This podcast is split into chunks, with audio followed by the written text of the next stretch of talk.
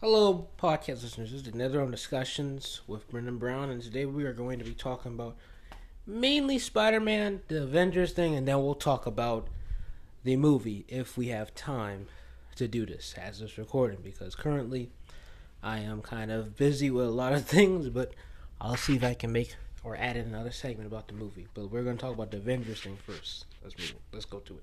So the whole Avengers thing, it gets me laughing because it's really stupid. To be honest with you guys, I'm gonna be real with you. It's really stupid that they did this. They effed up everything. The Avengers Square Enix game, I knew they were gonna mess up the first day I saw them having the original Avengers without Hawkeye. But instead of having Hawkeye, they had Miss Marvel. When I saw that from Square Enix, because at first I thought they were the same company that made the Spider-Man games, because you know Cameo was Spider-Man Avengers Tower in that game, and Marvel's Marvel's game too. But I was shocked because they did all of this I played the demo. Terrible. Great gameplay a little bit, but mostly terrible. The story was kind of weird, in my opinion. People didn't like it. The reception was worse. I thought I was the only one, but the reception was bad. I thought people just said it was good because there's Marvel bandwagons. Because, you know, ever since the MCU, there has been a lot of Marvel bandwagons who just go with Marvel for anything. But that game was really terrible. The only thing I always tell people, the only thing that really made this game really great was the Black Panther DLC. And my thing is, for me, honestly, I'm glad I never bought this game because I only played demo. Never bought it day one. I was gonna buy it, but when I saw the receptions, I didn't buy it. And I said, man, I don't want to regret on this game. But I said I was right because a year later, there's still some problems with it. And my thing is, I would want to buy the game, but who's gonna play a, f- a full game price for just DLC and a story expansion. Why should I buy that? And with Spider Man, now that Spider Man's coming up, and what just came to my mind, but I'll get to that, is that they're having all of these characters. And yes, with this character, it's a PS4 exclusive, PlayStation exclusive, not PS4 or 5, just PlayStation exclusive. I understand it. But it makes no sense that you didn't add story with it. But now, to me, I understand why they don't have to add story.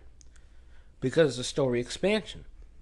I've noticed that a lot. If you really take your time and actually think about it, with DLC, if they do have stories, it's called the story expansion.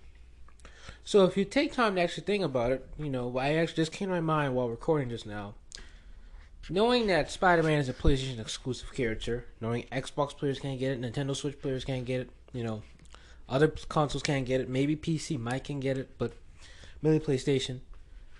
It's just that if they had a story, it'll be an expansion.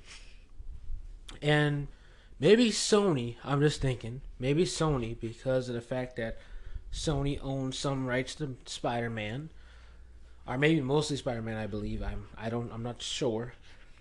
They probably were thinking, hey, you already played Spider-Man in an Insomniac game. Plus, there's an upcoming Spider-Man 2 coming out in 2023.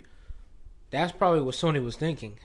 And some people were saying maybe they might have spent all their budget into all the other games, and now they only spend what was left into that Spider-Man for Avengers Square Enix.